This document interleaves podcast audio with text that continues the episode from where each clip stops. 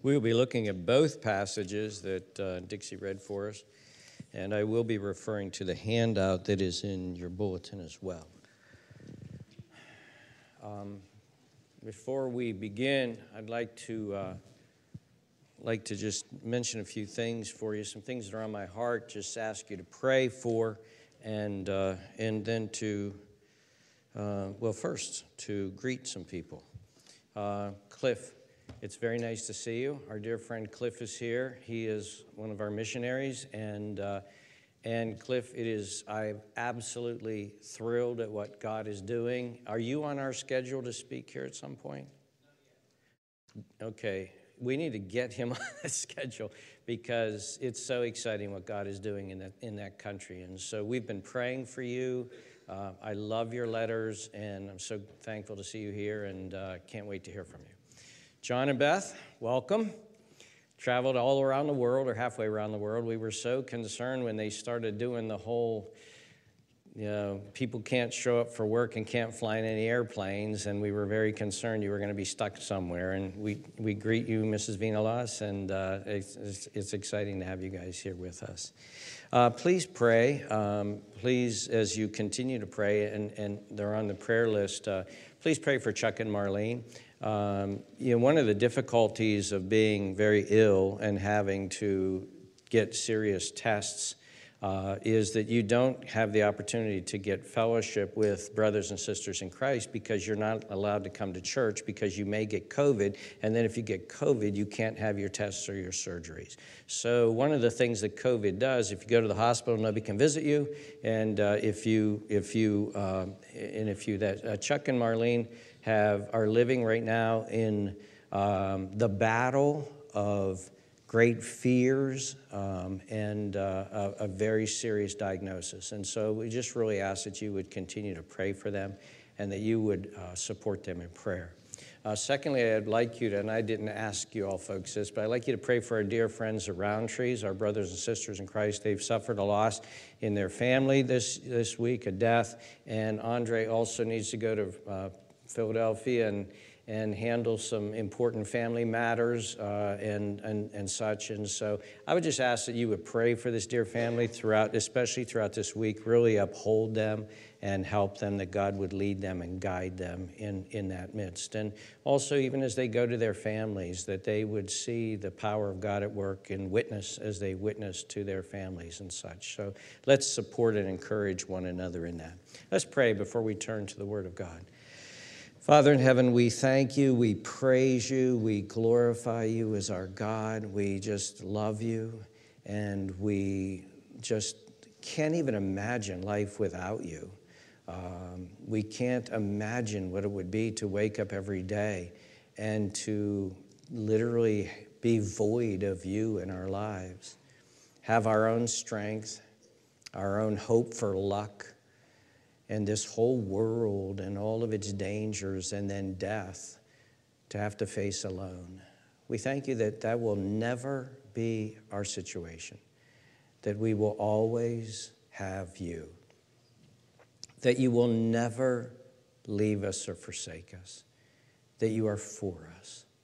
And Father, we just come to your word now, knowing that you sent your Son to die for us, you purchased us with blood you love us so dearly.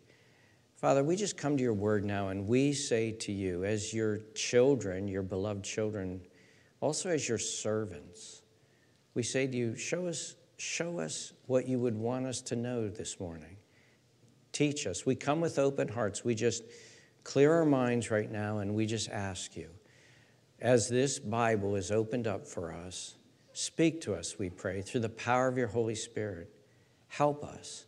We come as willing hearers and we come determined to do.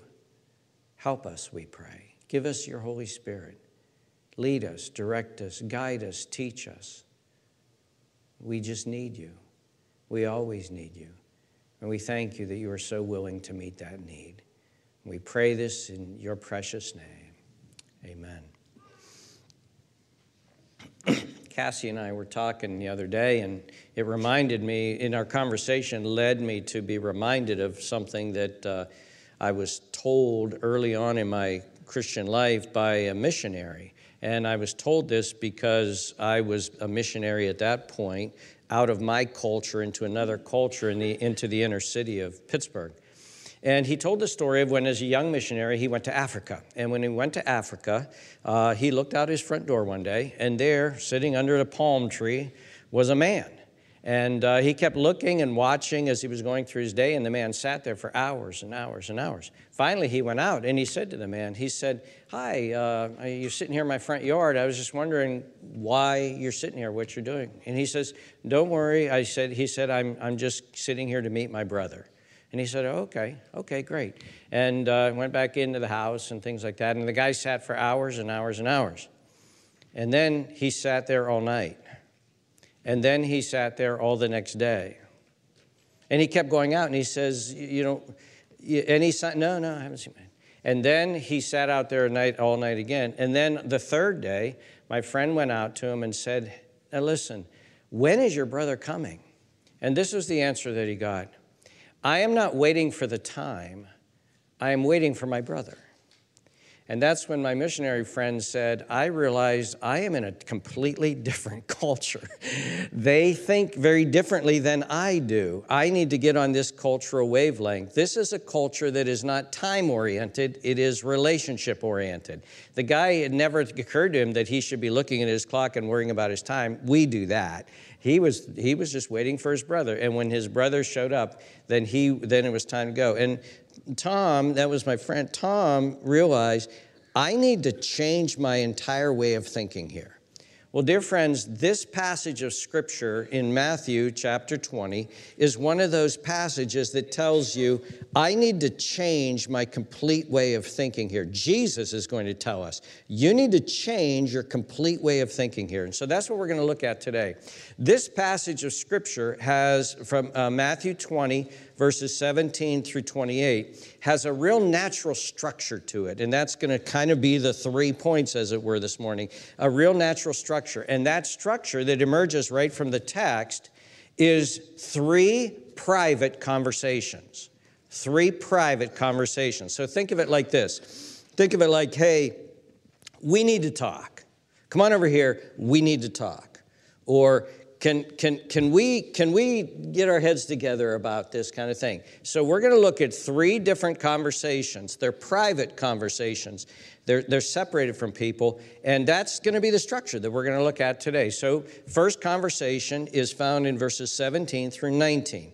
It says this Now, Jesus going up to Jerusalem took the 12 disciples aside on the road and said to them. Now, notice here, Jesus is traveling to Jerusalem and he's traveling with an entourage of people. There are way more people than just the 12 disciples. But he says, You, uh, you, you 12, these apostles that I have pointed out, we need to come over here. We need to talk. Let's go over here privately. He pulls them aside privately. And then notice what he says Behold, behold, we are going up to Jerusalem and the Son of Man will be betrayed to the chief priests and to the scribes, and they will condemn him to death and deliver him to the Gentiles to mock and to scourge and to crucify, and the third day he will rise again. So Jesus here outlines exactly what is going to take place.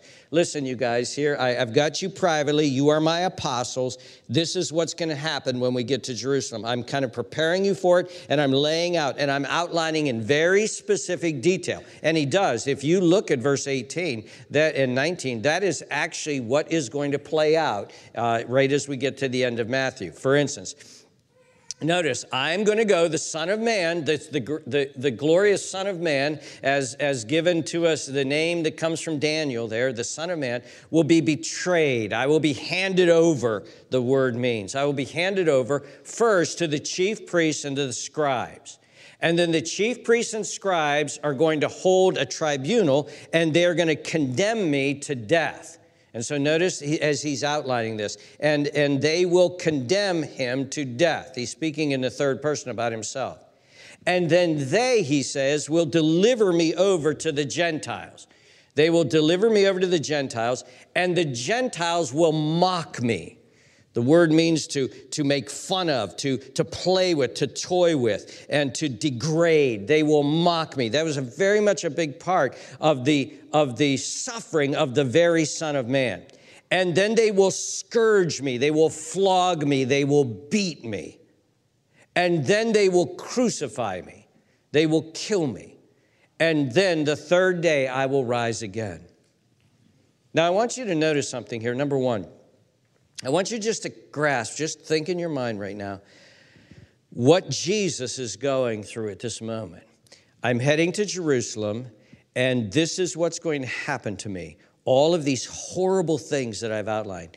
Do you find in your own life that when you go through an experience, a difficult experience, uh, maybe a trial that's, gonna, that, that's, that's coming in your life, maybe you have to have a, a very serious surgery or something like that, do you find that your anticipation of it is an actual real part of the suffering. And sometimes our anticipation is the worst part of the suffering because you, you have an experience and you say, you know, that wasn't as bad as I, as I feared. But Jesus here does, his anticipation is not going to be worse than the suffering. In, in fact, in many ways, the suffering is going to be worse. But Jesus anticipates what this is going to, how this is going to work out. Now look at chapter 21, verse 1. This is very near to the time that they actually go to Jerusalem. So imagine, and, the triumphal entry is chapter 21. So, dear friends, imagine what if this was your week coming up. Your week coming up was I'm going to be I'm going to be seized by these people. I'm going to be condemned to death. I'm going to be mocked, whipped, crucified. And then the third day I will rise again. What would that be like? Like, what if at this moment you were sitting here and you were saying in your mind, this week I'm going to have a terrible surgery. And the doctor has already anticipated to me that it is going to involve an immense amount of pain. Or what if this week was a week in which you are going to go to, you're, going, you're in, you're in a, a trial right now, and the verdict is going to be read this week, and that verdict may very well be that you're going to go to prison for the next 15 years or 25 years or forever, life without parole. And that was what you were anticipating this week, or death, execution. What I want you to understand here is the immense pressure that is upon Jesus and his willingness to go. I'm going and I'm going to suffer this. I'm going to experience this. I'm going to die. This is what's going to happen. This is how it's going to work out. You might say, yeah, but look, he says in three days he's going to rise from the dead. I get that. We just sang to, to die to death is not it's not death to die. Nevertheless, if you were going to have a surgery, what if you had a surgery? You had a surgery coming up this week, and the doctor said, We're going to attempt this surgery, but there's a 50 50 chance that you are not going to make it through. You don't say, well, I'm just going to go to heaven. We do believe that. That would be our strength, that would be our comfort, but that would not absolutely obliterate the fact that this, this thing could be painful, this thing could be difficult, this thing, that, that doesn't obliterate all that. And so I want you to understand this is Jesus, and what we're going to see in the rest of the book of Matthew, this is Jesus forcing himself out of love for God and his Father, obedience to his Father, out of, out of love for us, Jesus forcing himself to Jerusalem and to experience this terrible death. In fact, Dixie read this in the Philippians 2 passage, and it says in Philippians 2 8, and being found in appearance as a man, he humbled himself, and notice this, and became obedient to the point of death. There's obedience, even the death of the cross. And this is this idea that Jesus is forcing himself to, obedi- to in obedience and forcing himself to the cross, to give himself in obedience to his Father and out of love for us. That's first private conversation. and then a second private conversation happens. And we believe, I believe this conversation is private because, and this is the conversation where the mother, look at verse 20, then the mother of Zebedee's sons came to him with her sons, kneeling down and asking him something. I believe that this was a private conversation because in verse 24 it says, and it's temporal, and when the ten heard of it, they heard that this had happened. So Jesus, is, so Zebedee's the mother of Zebedee's sons. Zebedee's sons are the apostles John and James. The mother of Zebedee's sons comes to Jesus privately with her two boys and says, We need to talk. Can we talk? Can I ask you something? So, this is the second private conversation. And this is what she says. Verse 21 And he said to her, What do you wish? And she said, Grant that these two sons of mine may sit, one at your right hand and the other at your left, in your kingdom. Now, I read that and I say, What wimps? what wimps? and don't you see the irony of this? Your mother has to talk for you. Are you serious, guys? Secondly, she is asking for the two most powerful positions, or actually, you could say this the th- second and third most powerful position that human, a human being will ever sit for all of eternity. Jesus, who is fully human and fully God, will sit as head of his kingdom, king of his kingdom.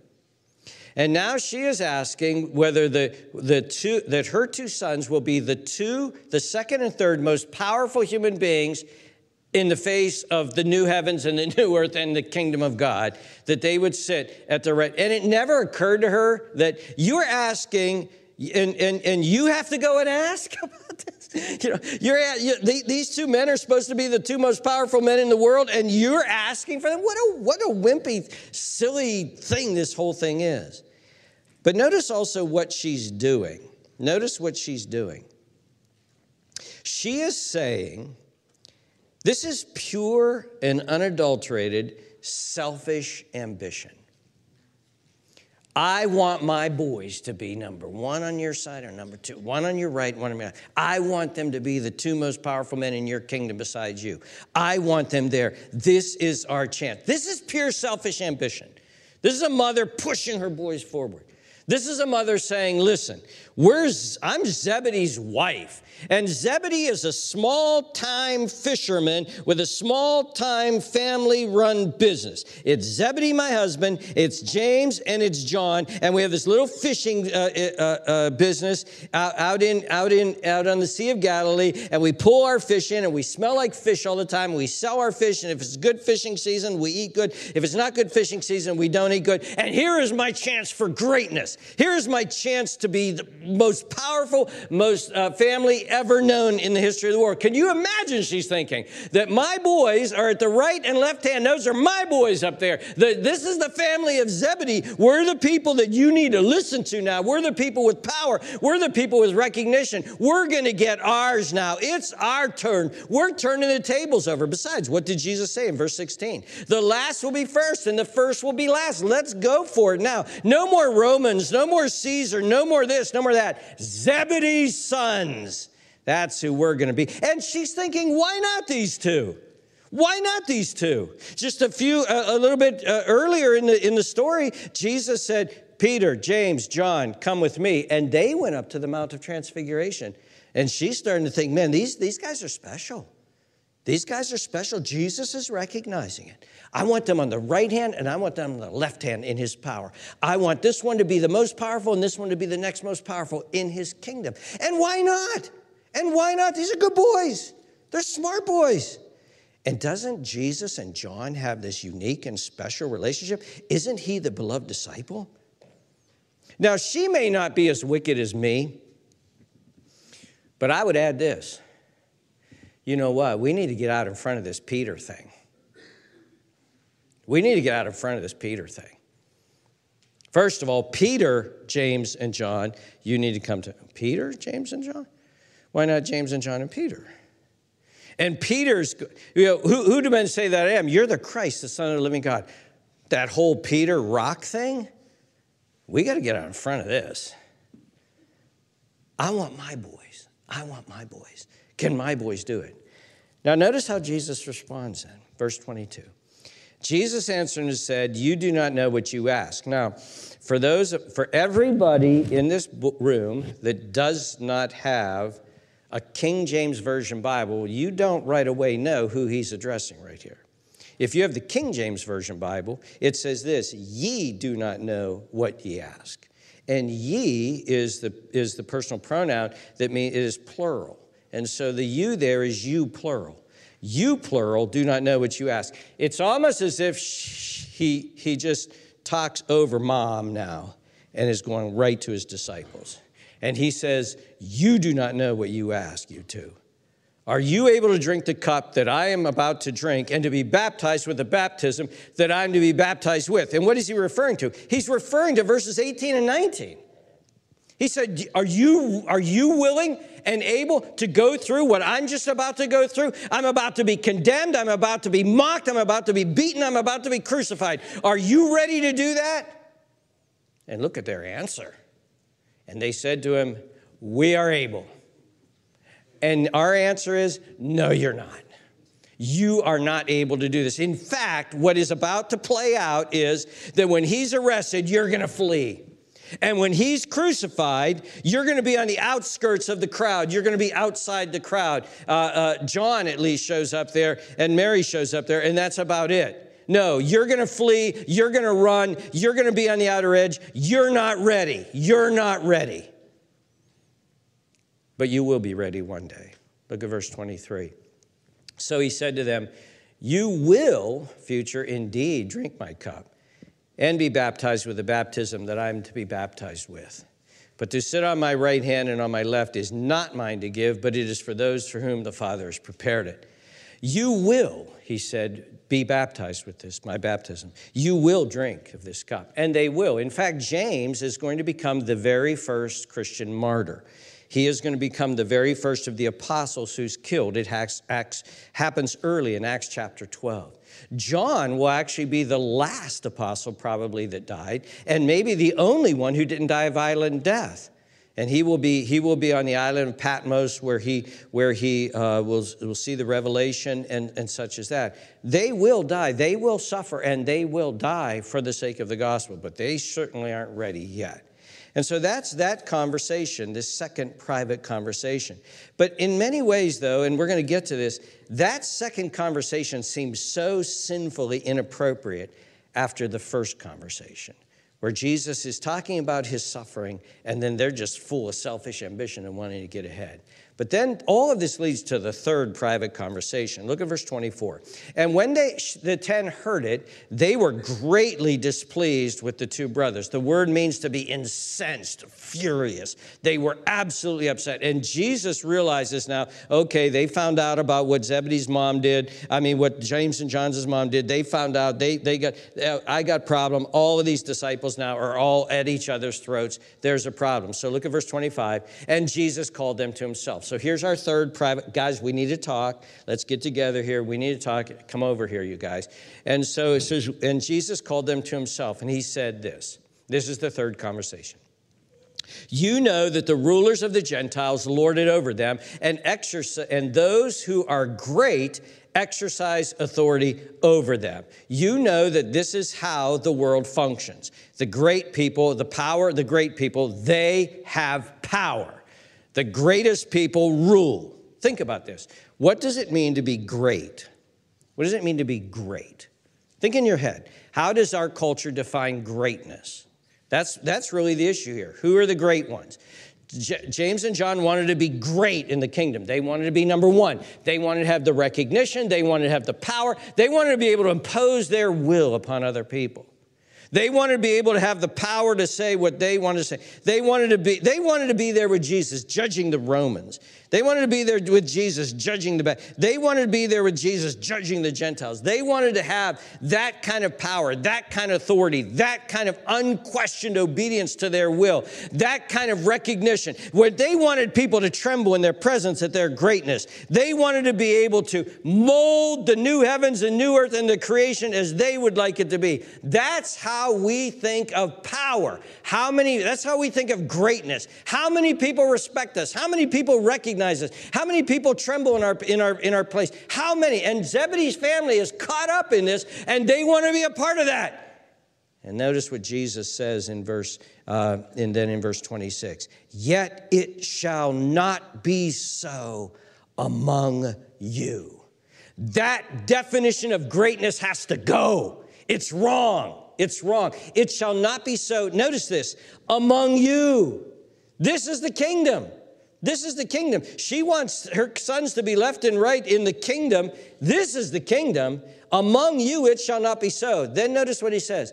For but whoever desires to become great, there's the idea, become great among you, let him be your servant.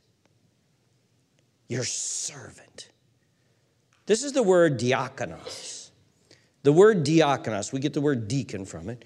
The word diakonos, it means servant. Oftentimes in Bible translations or Bible uh, study helps, it'll say one who waits on table, one who actually wraps an apron around himself and waits on tables. That's what the word means. But I did a little bit deeper study of the word this week. And uh, it's interesting because diakonos, the word Greek word diakonos, is, is, a, is a compound word of dia and konos, dia and konos. And di, so it's diakonos. And dia is the word that means through, diagonal. We get diagonal. It's, an, it's a line that, that, that goes it, it, through, a diagonal. dia means through. And konos means dust. Dust. And the word means somebody who stirs up dust, stirs up dust going to serve. Go get me my food. Go feed these cows. Go do this. Get moving, get moving, get moving, stir up dust. That's what the word means. It's a lowly word, it's a despicable word. It's a word of, of, of people who, who are almost treated as if they're nothing. Get moving, get moving, get stirring up dust. Picture in your mind. And Jesus said, That's greatness. Not what the Gentiles are doing, that's greatness. So think of it. Think of this weird picture in your mind. Think, think, of, a, think of a table, for instance, and around this table are, are, are, are well dressed people, and, there, and there's nice china and, and, and, and silverware in it, and these are powerful people.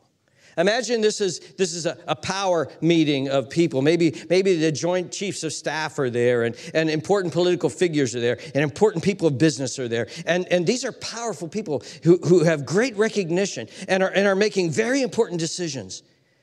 Now picture in your mind, picture in your mind the waiters and servants and busboys who are running and pouring water and, and, and, and, and clearing off the dishes. And, and would you like to have more coffee, sir? Going and getting coffee. And Jesus says, Those are the great ones. These guys aren't. This is, this is like my friend Tom trying to figure out wait a minute, this guy thinks way differently than I do. He's waiting for his brother, not for the time. This is another kind of thing. We need to, we need to try to work to get this in our head. Servants are the great ones. Servants are the great ones. Look at the text. Whoever desires to become great among you, let him be your servant, because servants are the great ones. Verse 27 And whoever desires to be first among you, and that's what they wanted, they wanted preeminence over their brethren. Whoever wants to be, desires to be first among you, let him be your slave. Doulos. Let him be your slave. Dear friends, what is this? What is going on here? Well, this is God's value system. This is how God's kingdom is to be ordered. This is God's idea of what is truly great. Who is great in God's kingdom? It's the person who thinks of others before they think of themselves. It's the somebody who has diakonos, stirring up blood, uh, uh, dust, diakonos, doulos, slave, waiting on tables, in the background, hardly even recognized, running from the kitchen and back, taking the dirty dishes off the table while the power people talk. It's thinking and, and getting into our heads that this is greatness. The person who's thinking of others, the person who's serving others, the person who's putting other people before themselves. That's greatness. That's what my kingdom is all about, Jesus is saying. It's the people who are tuned into the needs of other people and not to themselves. It's people who are others oriented and not self oriented. It's people who are concerned when they're in the room of the well being of people that are around them, not my well being. The comfort of people that are around them. Are they comfortable? Do they have what they need? Not my comfort. The needs of people around them, not my needs. It's the Good Samaritan who comes along after two people walked past this beaten up, bloodied uh, guy who's lying there, Jewish guy who's lying there, beaten up, bloodied in the hot Palestinian sun, dying, barely breathing. And the priest and the Levite say, I can't stop. I can't be inconvenienced. I got to think about my own safety. There's bad guys around here. I need to run off and leave him there. And the Good Samaritan stops and he knows he's going to be inconvenienced. He knows there's bad guys in the area. And he stops and he takes care of his wounds and he pours wine on them. And then he lifts him up and he gets him on his donkey and he walks him down to the, to the inn. And then when he gets to the inn, he spends all night with him, putting cold rags on his fever. And then as he's got him stabilized, he gives his credit card to the guy and he says, Here, any other expenses, I'll put it on this credit card, I'll take care of it. And that's how Jesus describes what is our neighbor. Not me, not my well being, not who am I. You see, this is what Je- this is how it is so absolutely different. Jesus' kingdom. Think about the way we as a culture are today. We as a culture today are so geared all of the time to self. We made up the word selfie. We actually have phones that are cameras but now we have a button we can push, and instead of the camera looking outward, it looks at me and I take my own picture and I send it off to people. We worry about self care. We talk about me time. We talk about all of these things that, that, that, that we focus. We actually have counselors, and counselors are, are, are making tons and tons of money helping people to become self oriented. You need to think about yourself. You need to think about yourself. You need to think about, you need to think about your career. You need to forget them. You need to think about your happiness. You need to forget them. I have actually known people who have gone to counselors and counselors have told them to leave their spouse just so they'll be happy, to leave their family just so they'll be fulfilled. And Jesus and God sees that as a black hole. The black hole of self that will suck in and suck you in and, will never, ever, ever, ever, ever be happy. Dear friends, Greatness in God's kingdom are those who expend their energies on others, those who give their time to others, those who give their resources to others, those who are not looking for recognition. They don't even care about recognition. Recognition isn't even on their radar. They're not even have time to think about that because they're thinking about others. It's the mother who has baby goo all over her new dress, but she doesn't really care because she loves that baby. And God looks at this, Jesus saying, and God says, There is greatness. There is greatness. Power, money, success, recognition, likes on Facebook. That means nothing to God. God is totally unimpressed with that. Here's greatness for God. When a person lovingly, patiently cares for their spouse who has Alzheimer's, a spouse who doesn't even recognize them anymore. God looks upon that and he says, Oh my, there's greatness.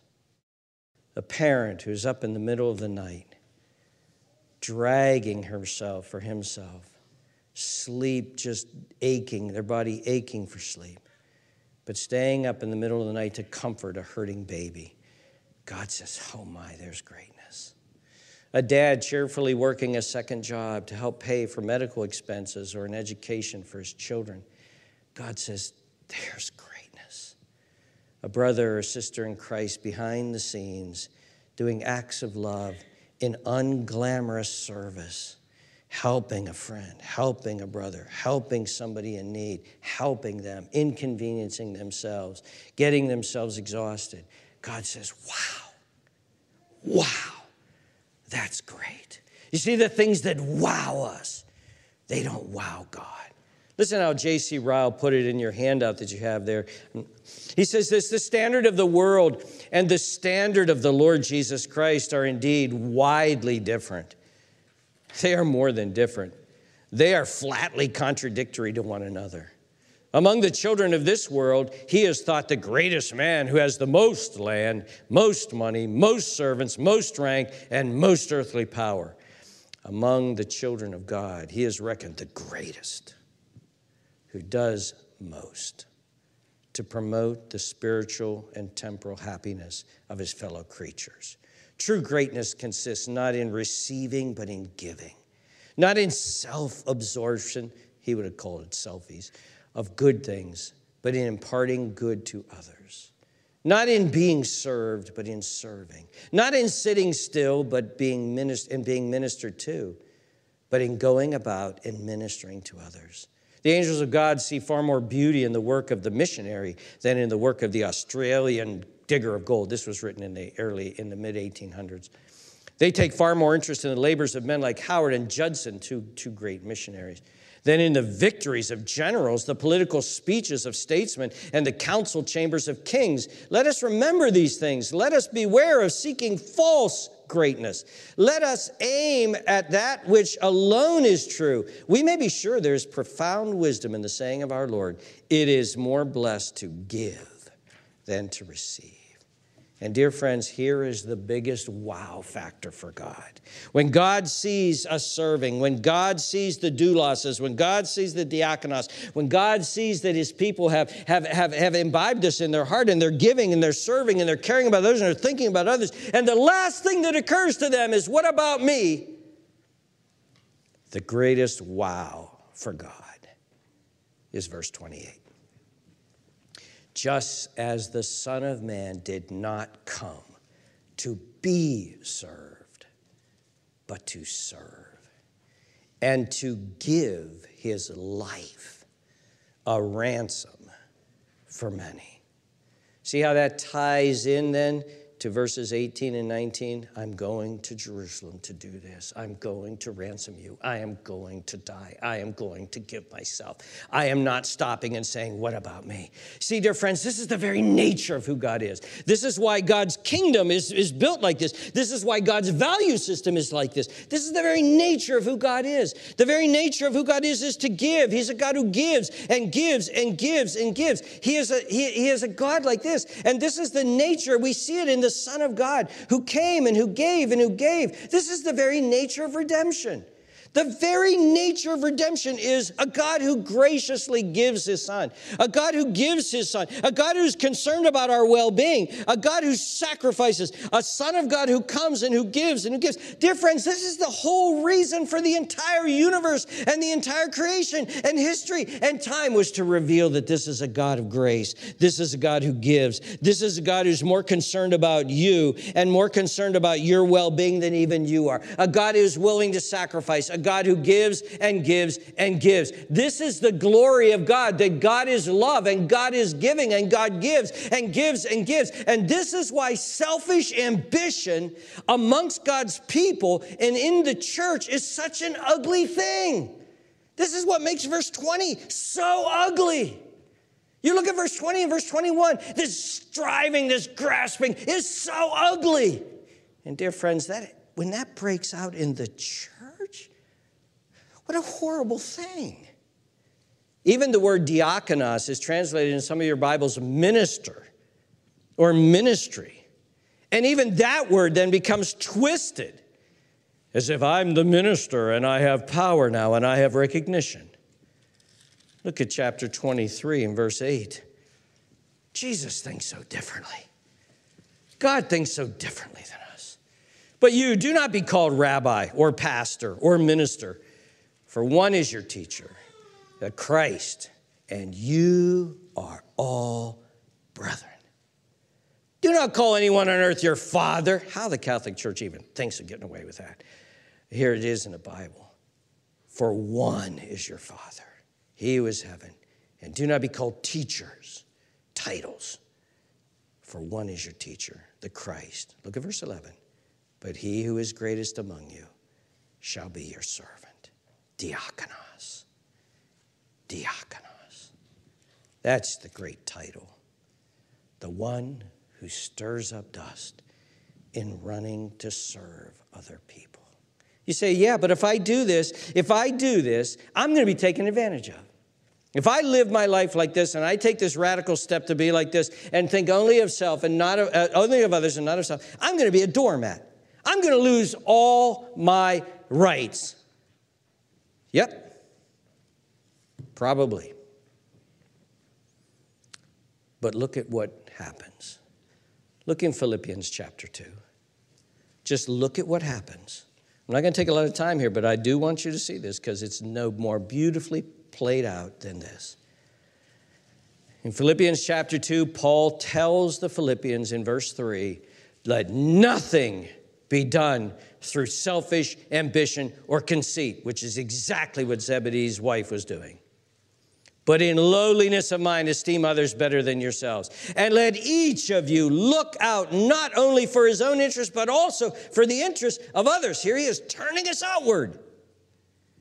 Where do you get this? Verse 5 Let this mind be in you, which was also in Christ Jesus, who being in the form of God, who being God himself, did not consider it robbery to be equal with God, but made himself no reputation, taking on the form of a doulos, a slave.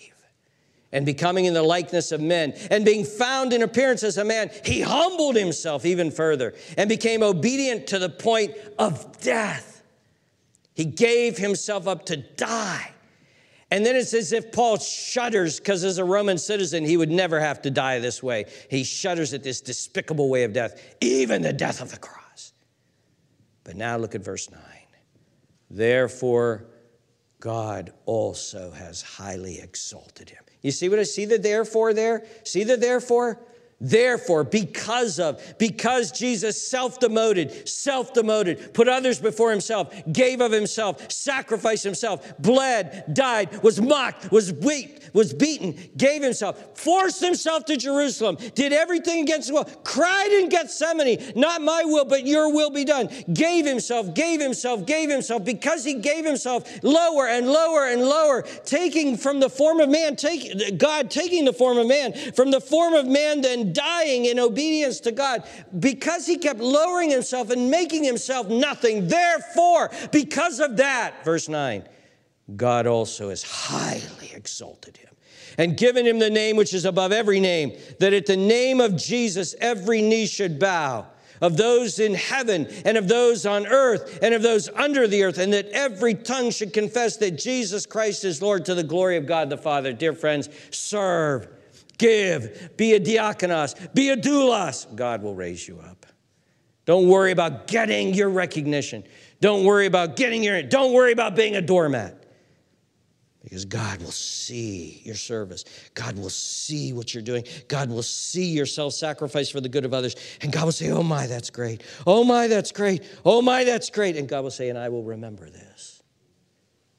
Because Jesus said, A man does not give a cup of cold water in my name, but that he will be rewarded in heaven. God says, Oh my, I will remember this. Oh, what a great thing. Nobody saw that. Nobody saw that. I saw it.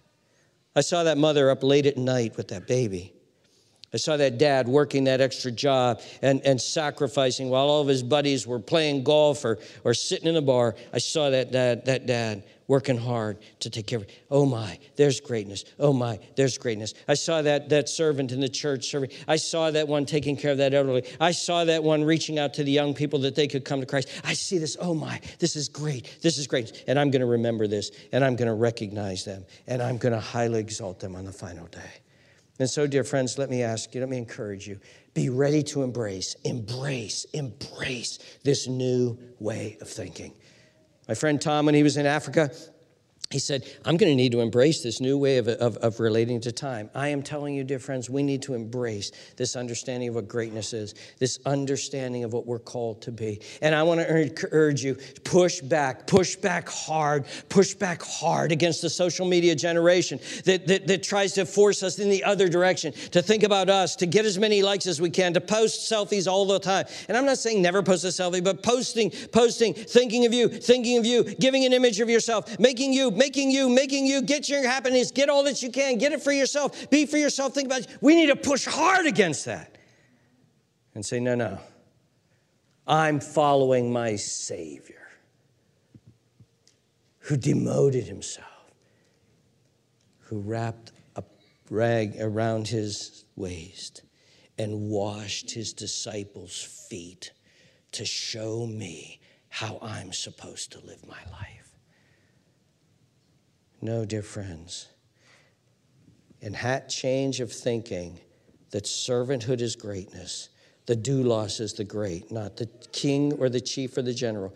That change of thinking will only come as you embrace and understand and meditate and grow in understanding this gospel. God gave his son.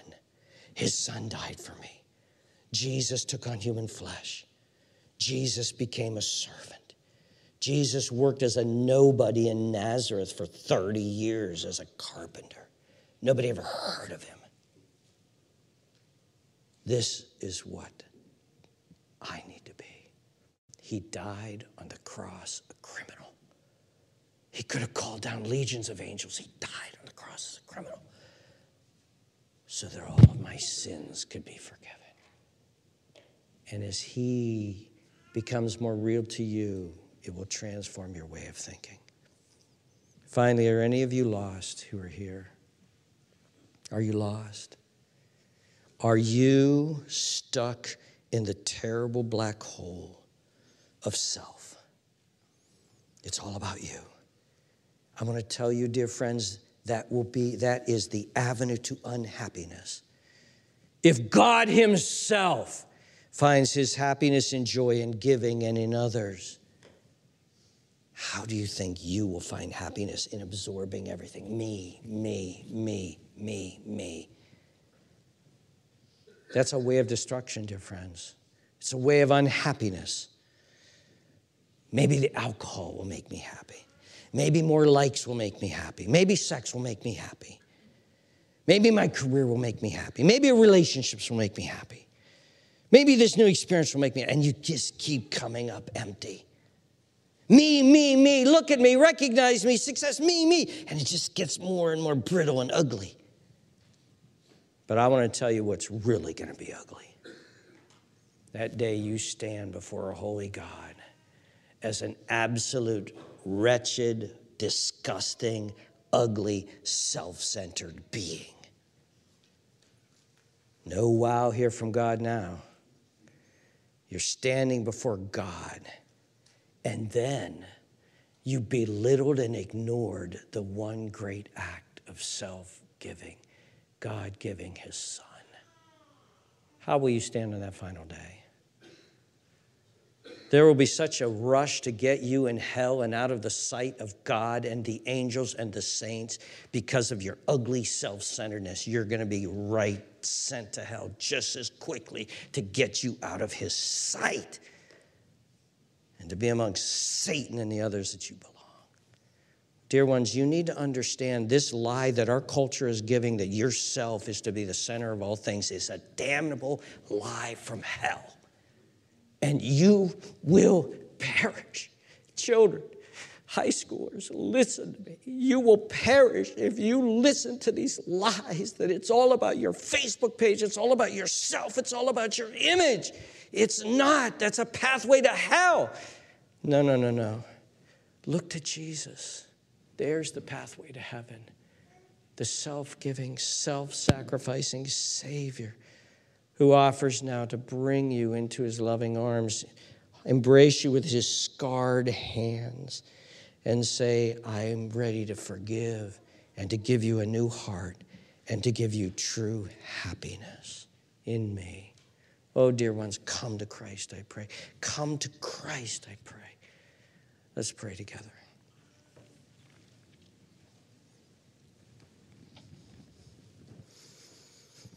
Father, thank you so much for bringing us here today and challenging our very way of thinking, exposing our wicked culture, and helping us to see things as you see them.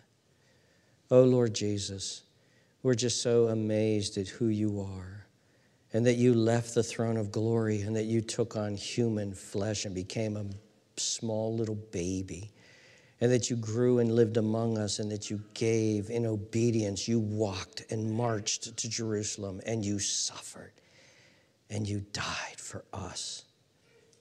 We praise you. We thank you that we have a self giving, self sacrificing, self denying Savior. Oh, Father, please help us, we pray change us, transform us. I thank you for this church and how this has been so evident in our church, how humble these dear people are, how little politics, how almost nothing of selfish ambition is seen in this place. Father, I pray that you will help us to be such people. Help us to continue to be such people. Help us, we pray, to put others above ourselves. Help us to care for the needy and not our own needs primarily. And help us to trust you that in the end all things will be made right. And Father, if there is any who are here today who are just simply dying, starving to death because they've been trying to feed that monster self, I pray that you will help them, you will open their eyes, and you will bring them to Jesus where they could find great joy. Save them, I pray. Open their eyes, draw them, I pray. In Jesus' precious name.